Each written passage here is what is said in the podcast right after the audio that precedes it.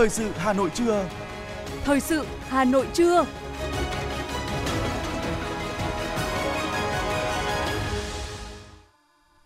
Thanh Hiền và Quang Huy kính chào quý vị các bạn. Bây giờ là chương trình thời sự của Đài Phát thanh và Truyền hình Hà Nội. Chương trình trưa nay, thứ hai ngày 9 tháng 1 có những nội dung chính sau đây.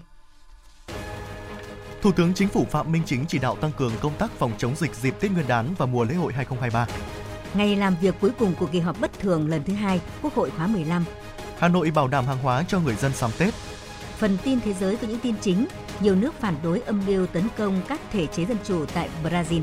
Indonesia sơ tán hàng trăm người leo núi khỏi khu vực núi lửa phun trào. Sau đây là nội dung chi tiết.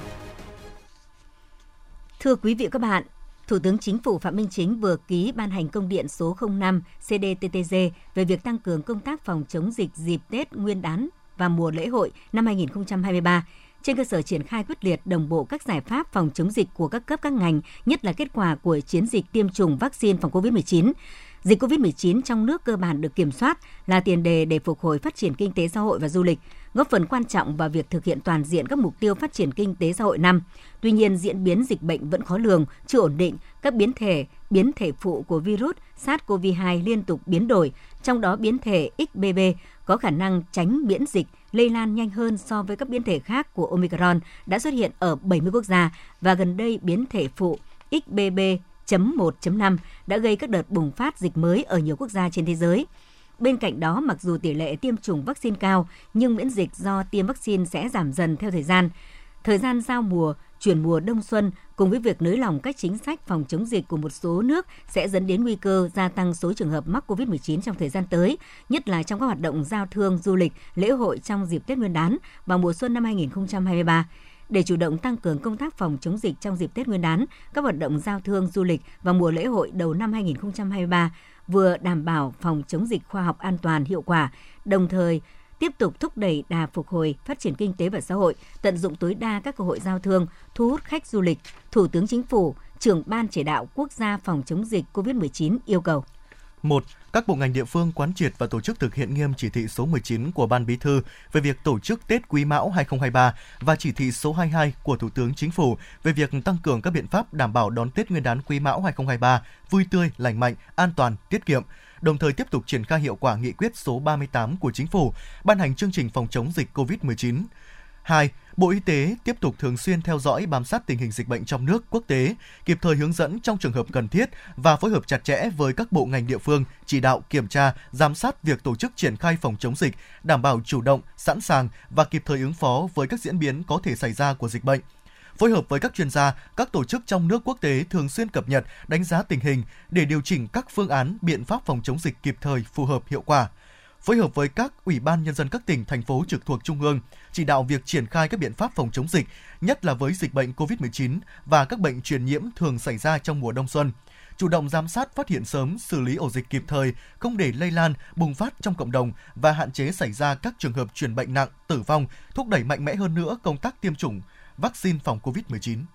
3. Bộ Văn hóa, Thể thao và Du lịch chủ trì phối hợp với Bộ Y tế và Ủy ban nhân dân các tỉnh thành phố trực thuộc trung ương chỉ đạo hướng dẫn các cơ sở kinh doanh dịch vụ du lịch triển khai các biện pháp đảm bảo an toàn cho khách du lịch và người dân, tăng cường kiểm tra giám sát việc tổ chức các hoạt động, sự kiện dịp Tết Nguyên đán và mùa lễ hội đầu năm 2023, đảm bảo công tác phòng chống dịch. 4. Các bộ Công an, Quốc phòng, Giao thông vận tải, Công thương, Ngoại giao và các bộ ngành liên quan theo chức năng nhiệm vụ quyền hạn được giao, phối hợp với các địa phương tiếp tục thực hiện hiệu quả các giải pháp đảm bảo an ninh, trật tự an toàn xã hội và lưu thông hàng hóa trong thời gian Tết Nguyên đán và dịp lễ hội đầu năm để người dân được đón Tết an toàn, vui tươi lành mạnh, đồng thời tiếp tục đảm bảo các mục tiêu yêu cầu của chính phủ, Thủ tướng Chính phủ, Ban chỉ đạo quốc gia phòng chống dịch COVID-19 trong việc phục hồi, phát triển kinh tế xã hội, giao thương, du lịch.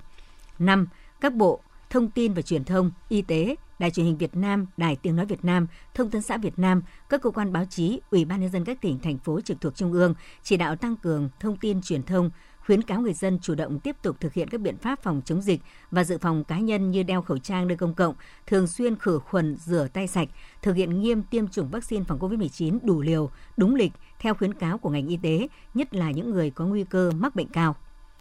6. Ủy ban nhân dân các tỉnh thành phố trực thuộc trung ương tăng cường theo dõi bám sát tình hình dịch bệnh và tổ chức triển khai hiệu quả các biện pháp phòng chống dịch. chỉ đạo kiểm tra giám sát công tác phòng chống dịch, bảo đảm chủ động, sẵn sàng và kịp thời ứng phó với các diễn biến có thể xảy ra của dịch bệnh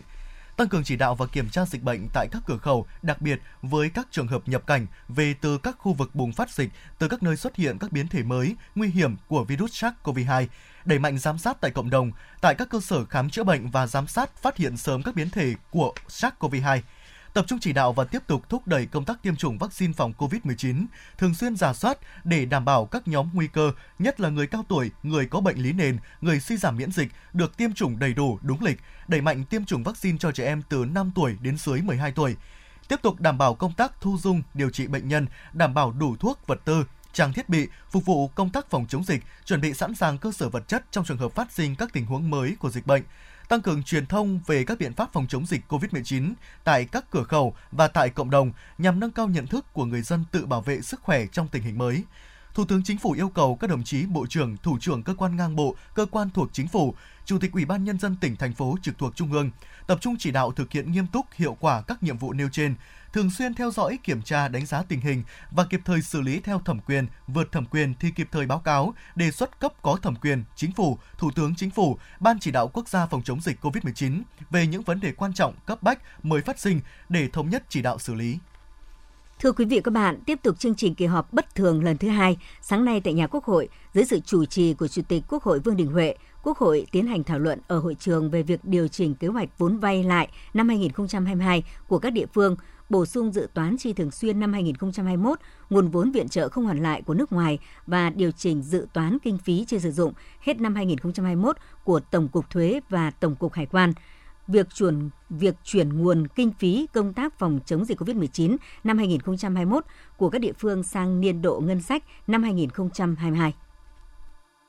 biểu về việc điều chỉnh kế hoạch vốn vay lại năm 2022 của các địa phương, bổ sung dự toán chi thường xuyên năm 2021, nguồn vốn viện trợ không hoàn lại của nước ngoài và điều chỉnh dự toán kinh phí chưa sử dụng hết năm 2021 của Tổng cục Thuế và Tổng cục Hải quan. Đại biểu Phạm Văn Hòa đoàn Đồng Tháp bày tỏ đồng tình với việc bổ sung dự toán ngân sách do yêu cầu về nguồn viện trợ không hoàn lại để phòng chống dịch bệnh xuất phát từ điều kiện thực tiễn của đất nước. Về điều chỉnh kế hoạch vốn vay lại năm 2022 của các địa phương, đại biểu đề nghị chính phủ quan tâm nghiên cứu nguyên nhân có những địa phương vay dư vốn phải trả lại, còn có những địa phương vay thiếu vốn. Đại biểu cho rằng cần phân tích nguyên nhân lập dự toán không chuẩn để có thể rút kinh nghiệm đưa ra giải pháp khả thi, hữu hiệu cho tình trạng đầu tư cho vay, vay lại, trả lại vốn của các địa phương. Đại biểu Phạm Văn Hòa, đoàn Đồng Tháp nêu ý kiến. Việc 16 dự án chuyển tiếp dự kiến hoàn thành năm 2023 bố trí vốn 491 tỷ theo tiến độ triển khai của các dự án đã thanh toán giá trị khối lượng đã hoàn thành và 24 dự án chuyển tiếp bổ sung bố trí là 813 tỷ dự kiến hoàn thành trong 2 năm 2023 và 2024 sao lại không bố trí vốn xây dựng cơ bản đề nghị có giải thích rõ Nhận định việc điều chỉnh và bổ sung này là cần thiết để tháo gỡ những khó khăn vướng mắc hiện tại, phù hợp với quy định của luật ngân sách nhà nước, đại biểu Nguyễn Thị Việt Nga, đoàn Hải Dương cho biết. Về nội dung điều chỉnh vốn vay lại năm 2022 của các địa phương, tôi còn rất băn khoăn về thời gian giải ngân. Thời gian chỉnh lý ngân sách hàng năm theo thông tư số 85/2017 của Bộ Tài chính quy định là kết thúc vào 31 tháng 1 năm sau. Như vậy, nếu hôm nay Quốc hội thông qua nghị quyết này thì chỉ còn 22 ngày nữa là hết 31 tháng 1 năm 2023. Trừ đi 6 ngày nghỉ cuối tuần và 7 ngày nghỉ Tết Nguyên đán thì các địa phương chỉ còn có 9 ngày để giải ngân hết toàn bộ số vốn được điều chỉnh tăng dự toán. Điều này theo tôi là khó khả thi và nếu không kịp giải ngân thì mục tiêu của việc điều chỉnh là tạo điều kiện cho các địa phương thực hiện trả nợ sớm, giảm vay nợ ngân sách địa phương và giảm chi phí nợ lãi sẽ không thực hiện được. Đặt câu hỏi về việc điều chuyển nguồn chi thường xuyên để thực hiện chi đầu tư phát triển, nhưng các dự án của Bộ Tài chính không có trong danh mục đầu tư công trung hạn mà phải sử dụng nguồn chi thường xuyên cho chi đầu tư phát triển. Đại biểu Tạ Văn Hạ đoàn Quảng Nam nêu ý kiến. Có phải là nếu như mà chỉ điều chỉnh lần này đã đủ tiền để cho thực hiện thì các cái dự án đấy chưa? đúng không? Hay là lại chúng ta là sau này là bây giờ là có cái cần này tiền thì chúng ta à, cần cần này thì ta điều chỉnh, năm nay thì ta điều chỉnh, đề nghị như này, nhưng mà sau đó là đối với lại các cái năm khác ta lại điều chỉnh tiếp. Và đây có phải là cái hiện tượng lách luật không? Đúng không ạ? Luật đầu tư công có. Thế mà bây giờ lại nhất là ở bộ tài chính nữa, mà chúng ta làm như này thì rõ ràng là gác cửa như này là chúng ta làm chưa nghiêm. Mà bây giờ cái kỷ luật, kỷ cương, kỷ luật ờ, tài chính rất là là chúng ta nhắc rất nhiều năm mà nó như là một cái căn bệnh bệnh trầm kha mà đến bây giờ chưa giải quyết được Thế cho nên là rất mong là Bộ trưởng quan tâm đến cái vấn đề này. Giải trình ý kiến của các đại biểu Quốc hội, Bộ trưởng Bộ Tài chính Hồ Đức Phước cho biết về vấn đề bổ sung vốn viện trợ nước ngoài chưa có trong dự toán. Trong năm 2021-2022 vừa qua, nguồn này chủ yếu là tài trợ, ủng hộ cho việc phòng chống dịch bệnh COVID-19. Khi đó, tình hình hết sức cấp bách, đòi hỏi phải có phản ứng nhanh chóng, kịp thời, nên vì lợi ích nhân dân, để đảm bảo quyền lợi, sức khỏe, tính mạng của nhân dân, có lúc đã phải thực hiện bất chấp nguyên tắc để sau đó hoàn thiện thủ tục sau đáp ứng yêu cầu thực tế. Về vấn đề điều chỉnh dự toán, Bộ trưởng cho biết nếu đưa sang năm 2023 thì sẽ ảnh hưởng bộ chi. Vừa qua có một số tỉnh triển khai không hết nguồn vốn phải trả lại, một số tỉnh thiếu cần thêm nguồn vốn. Bộ Tài chính đã tổng hợp dữ liệu từ các tỉnh để đề xuất có sự điều chỉnh phù hợp, trình Quốc hội xem xét quyết định để đảm bảo sự phát triển cân bằng bền vững của các tỉnh, địa phương trên cả nước. Bộ trưởng Bộ Tài chính Hồ Đức Phước cho biết. Đại biểu đặt ra là cái việc mà phân bổ dự toán là có sự ưu ái không? Mà Quốc hội cho ngành hải quan và ngành thuế có phải ưu ái không? Thì tôi cũng xin à, giải trình thế này. Tại nghị quyết của Quốc hội của nhiệm kỳ trước không những gói quy định cho tổng cục hải quan tổng cục thuế mà còn quy định cho kiểm toán nhà nước, cho bảo hiểm xã hội, cho ngân hàng nhà nước và cho một số các cái đơn vị đều hưởng được cái chế độ đặc thù này. Và cái chế độ đặc thù này thì Quốc hội cũng đã cho phép khi chúng ta thực hiện cải cách tiền lương mới theo nghị quyết 27 thì tất cả chế độ đặc thù của tất cả các bộ ban ngành sẽ phải gọi là sẽ bị phải thay đổi tức là phải dừng lại không thực hiện nữa và sẽ thực hiện theo cái cơ chế tương tiền lương mới theo đúng nghị quyết 27. Cũng trong sáng nay, với đa số ý kiến đại biểu tán thành, Quốc hội đã biểu quyết thông qua nghị quyết về tiếp tục thực hiện một số chính sách trong phòng chống dịch và cho phép tiếp tục sử dụng giấy đăng ký lưu hành thuốc, nguyên liệu làm thuốc hết thời hạn hiệu lực từ ngày 1 tháng 1 năm 2023 mà chưa kịp gia hạn theo quy định của luật dược. Chiều nay, Quốc hội họp phiên bế mạc. Thưa quý vị và các bạn, tối qua đã diễn ra chương trình nghệ thuật Xuân Trường Sa lần thứ 11. Chương trình Xuân Trường Sa là thông điệp nhằm phát huy đạo lý, truyền thống nghìn đời của dân tộc, uống nước nhớ nguồn, ăn quả nhớ kẻ trồng cây, nhằm tri ân những cống hiến to lớn của cán bộ chiến sĩ Hải quân Nhân dân Việt Nam trong sự nghiệp bảo vệ chủ quyền biển đảo thiêng liêng của Tổ quốc. Tới dự chương trình có Bí thư Trung ương Đảng, trưởng Ban tuyên giáo Trung ương Nguyễn Trọng Nghĩa, Chương trình Xuân Trường Sa năm nay giới thiệu các tiết mục nghệ thuật đặc sắc và đầy ý nghĩa, thể hiện tình cảm ấm áp, sự quan tâm, lòng tin của Đảng, Nhà nước và nhân dân với quân dân Trường Sa thân yêu. Chương trình là nguồn động viên thiết thực cho những người lính vững tâm cầm chắc tay súng, những ngư dân yên lòng bám biển, đồng thời góp phần tuyên truyền giáo dục thế hệ trẻ về những hy sinh, cống hiến của quân và dân ta trong công cuộc giữ gìn bảo vệ chủ quyền biển đảo thiêng liêng của Tổ quốc.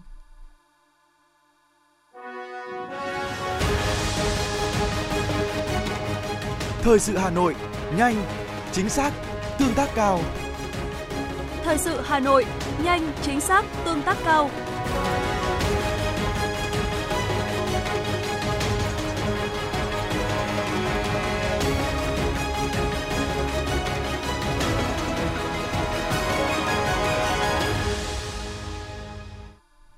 Nhiều sự kiện nổi bật sẽ tiếp nối chương trình. Chiều qua tại Hà Nội, Ngày hội cùng nhau làm nên Tết do Tổng Liên đoàn Lao động Việt Nam, Trung ương Đoàn Thanh niên Cộng sản Hồ Chí Minh và Tổng công ty cổ phần bia rượu nước giải khát Sài Gòn Sabeco tổ chức đã trao quà cho 500 công nhân có thành tích tốt và có hoàn cảnh khó khăn. Mỗi phần quà Tết trị giá 700.000 đồng, bao gồm 300.000 đồng tiền mặt và các nhu yếu phẩm ngày Tết.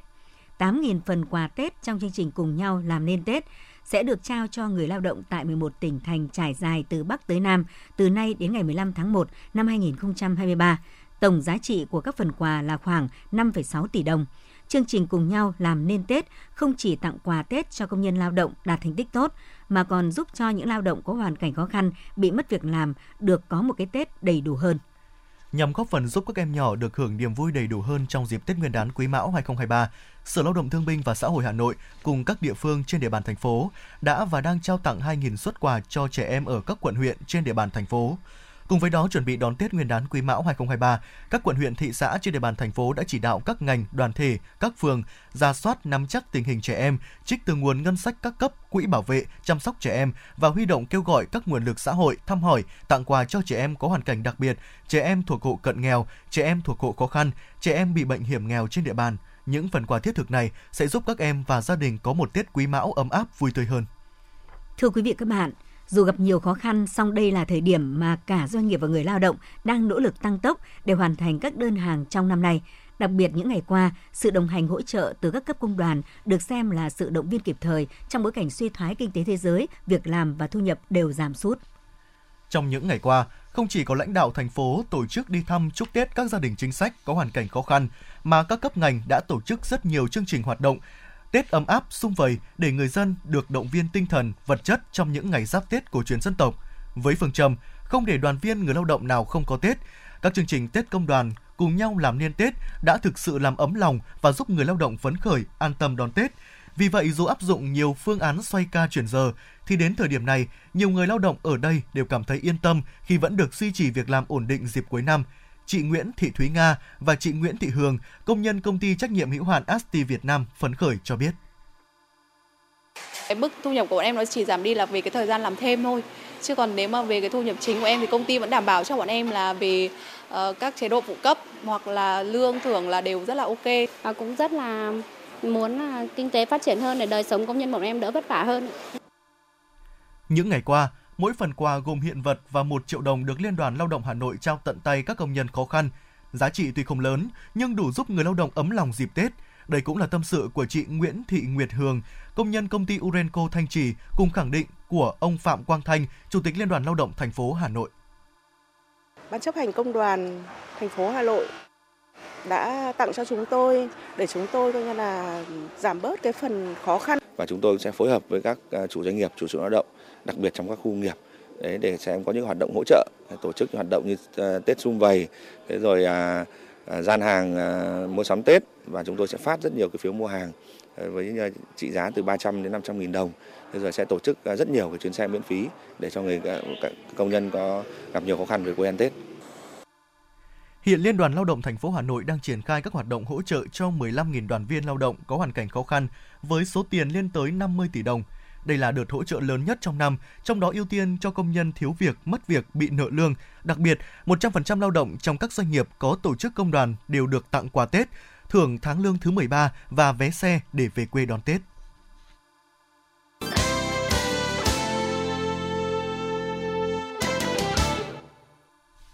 Chương trình thời sự xin được tiếp tục với những thông tin kinh tế. Thưa quý vị các bạn, từ ngày 8 đến ngày 14 tháng 1, đoàn đại biểu doanh nghiệp Hồng Kông gồm khoảng 60 thành viên sẽ tới Hà Nội và Thành phố Hồ Chí Minh với mục tiêu tăng cường hơn nữa giao lưu và tìm kiếm cơ hội đầu tư hợp tác kinh tế giữa Việt Nam với Hồng Kông. Đây là đoàn xúc tiến đầu tư thương mại quy mô lớn nhất giữa Hồng Kông và Việt Nam sau 3 năm kể từ khi dịch bệnh bùng phát.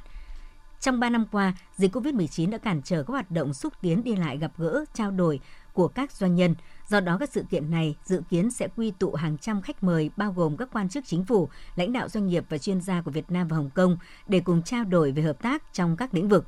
Đoàn doanh nghiệp lần này bao gồm nhiều lĩnh vực như tài chính, bất động sản, dược phẩm, nông nghiệp thương mại. Hy vọng qua chuyến thăm công tác lần này, các doanh nghiệp của Hồng Kông và Việt Nam có thể triển khai một số hoạt động đầu tư thực tế và tìm kiếm được nhiều cơ hội hợp tác.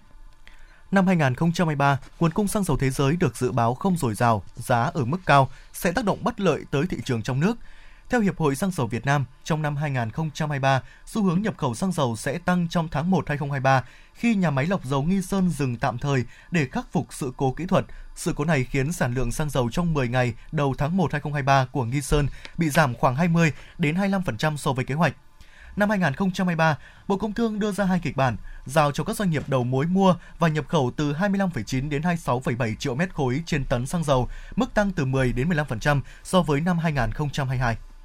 Thời điểm này, hệ thống phân phối trên địa bàn thành phố Hà Nội đã cung ứng lượng hàng hóa lớn, đủ phục vụ nhu cầu tiêu dùng của người dân. Việc kiểm soát giá cả chất lượng hàng hóa, vệ sinh an toàn thực phẩm cũng được các cơ quan chức năng tăng cường, đảm bảo lành mạnh thị trường phục vụ nhu cầu đón Tết vui xuân của người dân. Không khí mua sắm tại các chợ, trung tâm thương mại, siêu thị, cửa hàng trên địa bàn thành phố Hà Nội đã bắt đầu nhộn nhịp. Các quầy hàng trong siêu thị, cửa hàng, chợ đầy ắp hàng hóa phục vụ nhu cầu tiêu dùng trong dịp Tết.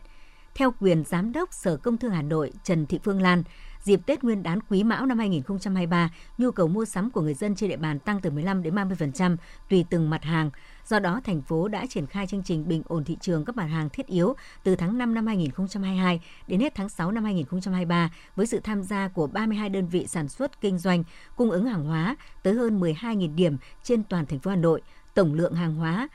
giá trị khoảng 39.500 tỷ đồng sẽ được đưa ra thị trường phục vụ nhu cầu mua sắm Tết của người dân tăng 15% với so với năm ngoái.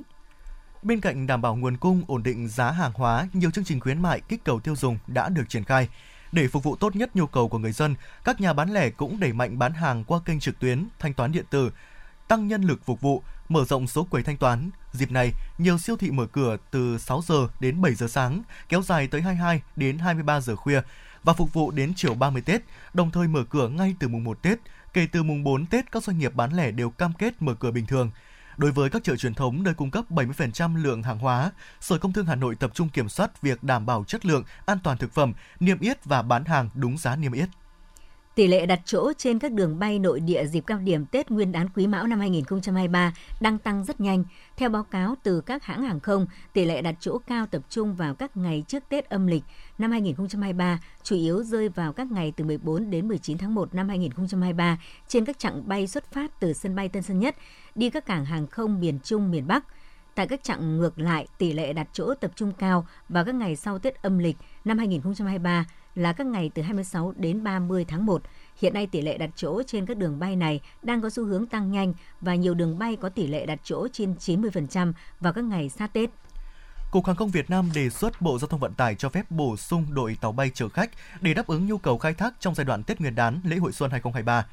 Cục Hàng không Việt Nam đề xuất Bộ Lao, Bộ Giao thông Vận tải cho phép các hãng hàng không Việt Nam thực hiện ngay việc bổ sung đội tàu bay chở khách để đáp ứng nhu cầu khai thác trong giai đoạn Tết Nguyên đán Quý Mão và lễ hội xuân 2023 với số lượng tàu bay không vượt quá thời điểm tháng 1 2020 là 234 chiếc.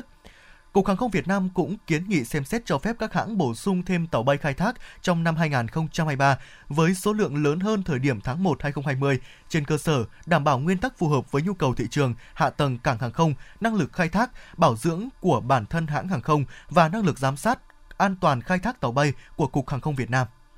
Làng quất cảnh Tứ Liên, phường Tứ Liên, quận Tây Hồ, làng quất cảnh lớn nhất ở Hà Nội những ngày này nhộn nhịp người mua kẻ bán. Quất Tứ Liên năm nay được mùa và được cả giá nữa. Nếu có ghé Tứ Liên thời điểm này, quý vị sẽ thấy tấp nập người mua kẻ bán, nhân viên các nhà vườn thì như quý vị đang thấy cũng bận rộn cả ngày, đào các gốc quất cho vào chậu và chở đi khắp nơi. Năm nay thời tiết thuận lợi nên chất lượng quất cảnh rất cao. Quất cảnh tại các nhà vườn đều đẹp, quả to tròn, lộc lá, xanh tươi và được uốn tỉa tỉ mỉ với đủ các loại thế bắt mắt. Những chùm quất đã ngả hết sang màu vàng, sẵn sàng trưng Tết.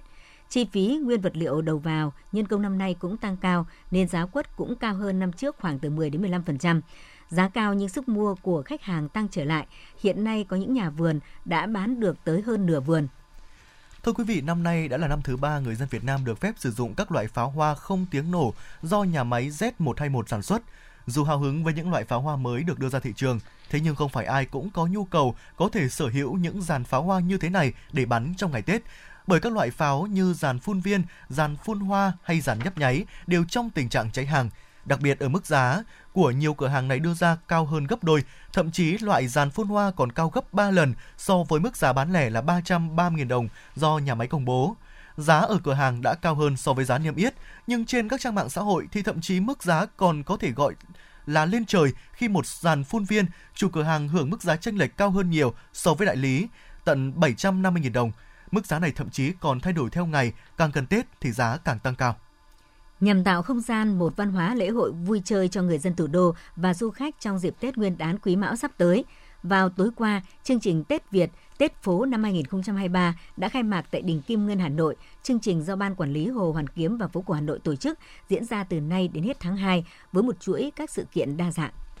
Hội chữ Xuân Văn Miếu Quốc Tử Giám sẽ diễn ra từ ngày 15 đến ngày 29 tháng 1, từ 24 tháng Chạp đến mùng 8 tháng Giêng âm lịch. Sau 2 năm tạm dừng do ảnh hưởng của dịch COVID-19, năm nay, Hội chữ Xuân sẽ mang chủ đề Sự sư đạo tôn nghiêm nhằm đề cao truyền thống hiếu học, tôn sư trọng đạo của dân tộc cùng với hoạt động xin chữ đã thành truyền thống. Hội chữ Xuân năm nay còn có nhiều hoạt động văn hóa ấn tượng, tạo điểm nhấn trong không gian di tích, thu hút công chúng và du khách du xuân dịp đầu năm mới. Tết Nguyên đán cận kề, nhu cầu tiêu thụ rượu của người dân tăng cao, cùng với đó số ca ngộ độc rượu cũng gia tăng. Chỉ trong 2 tuần gần đây, Trung tâm chống độc Bệnh viện Bạch Mai tiếp nhận hàng chục trường hợp cấp cứu do ngộ độc rượu, đa số đều để lại di chứng nặng nề. Các bác sĩ cho biết, nhiều trường hợp đến viện trong tình trạng đường máu gần như bằng không và tổn thương não, thậm chí mất não và tử vong.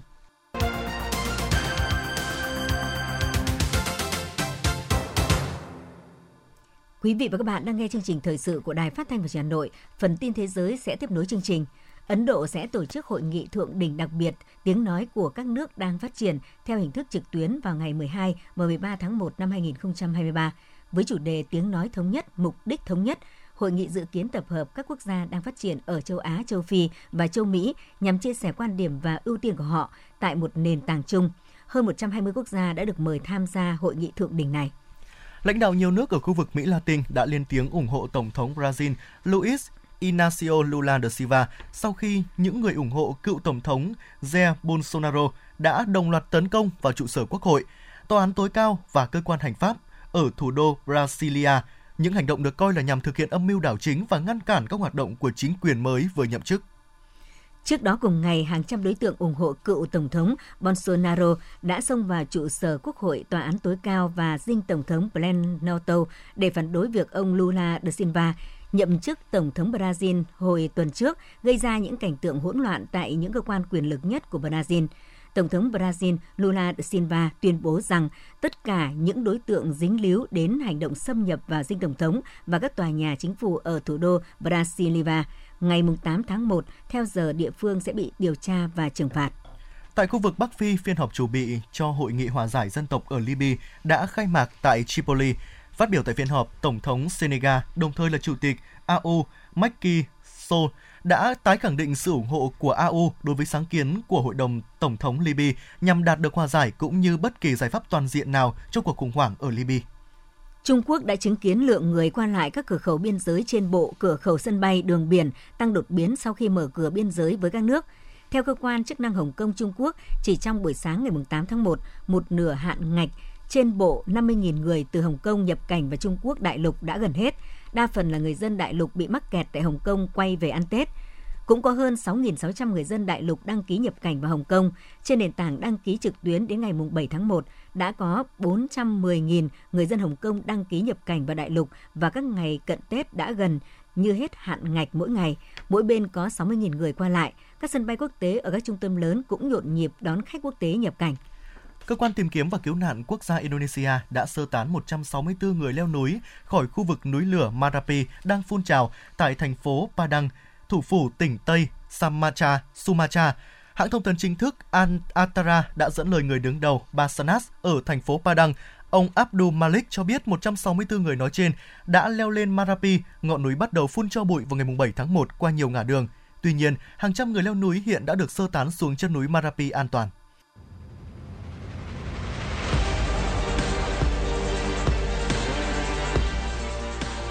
Bản tin thể thao Bản tin thể thao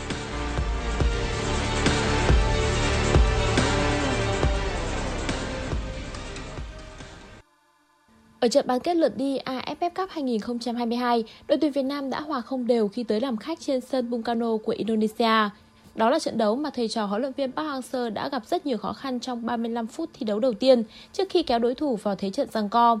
Do giải đấu lần này áp dụng luật bàn thắng trên sân khách, nên nếu Indonesia ghi một bàn tại Mỹ Đình thì đội tuyển Việt Nam sẽ phải ghi ít nhất hai bàn. Trong trường hợp 90 phút trận lượt về vẫn hòa không đều thì hai đội sẽ phải đá hiệp phụ rồi vào loạt sút luân lưu. Cuộc tái đấu giữa đội tuyển Việt Nam và Indonesia trong khuôn khổ trận bán kết lượt về sẽ diễn ra vào lúc 19 giờ 30 phút tối nay trên sân vận động quốc gia Mỹ Đình.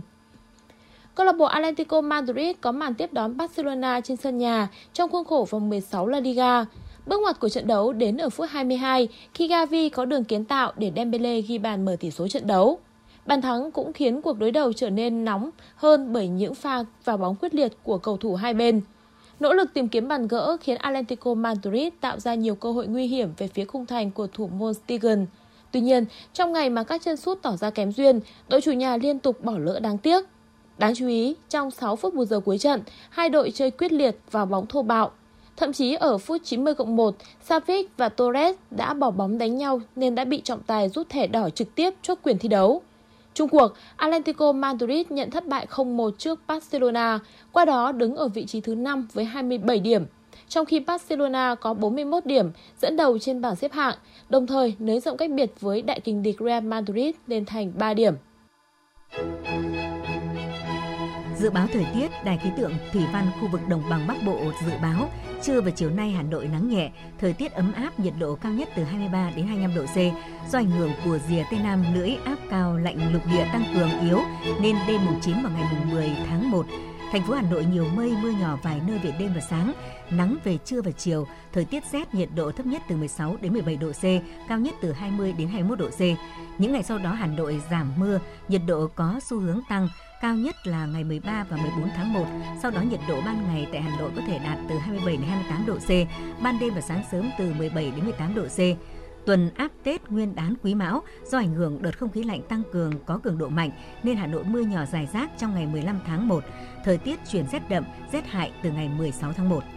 Quý vị và các bạn vừa nghe chương trình thời sự của Đài Phát thanh Truyền hình Hà Nội, chỉ đạo nội dung Nguyễn Kim Khiêm, chỉ đạo sản xuất Nguyễn Tiến Dũng, tổ chức sản xuất Xuân Luyến. Chương trình do biên tập viên Thủy Chi, phát thanh viên Thanh Hiền Quang Huy cùng kỹ thuật viên Quốc Hoàn phối hợp thực hiện. Xin chào và hẹn gặp lại.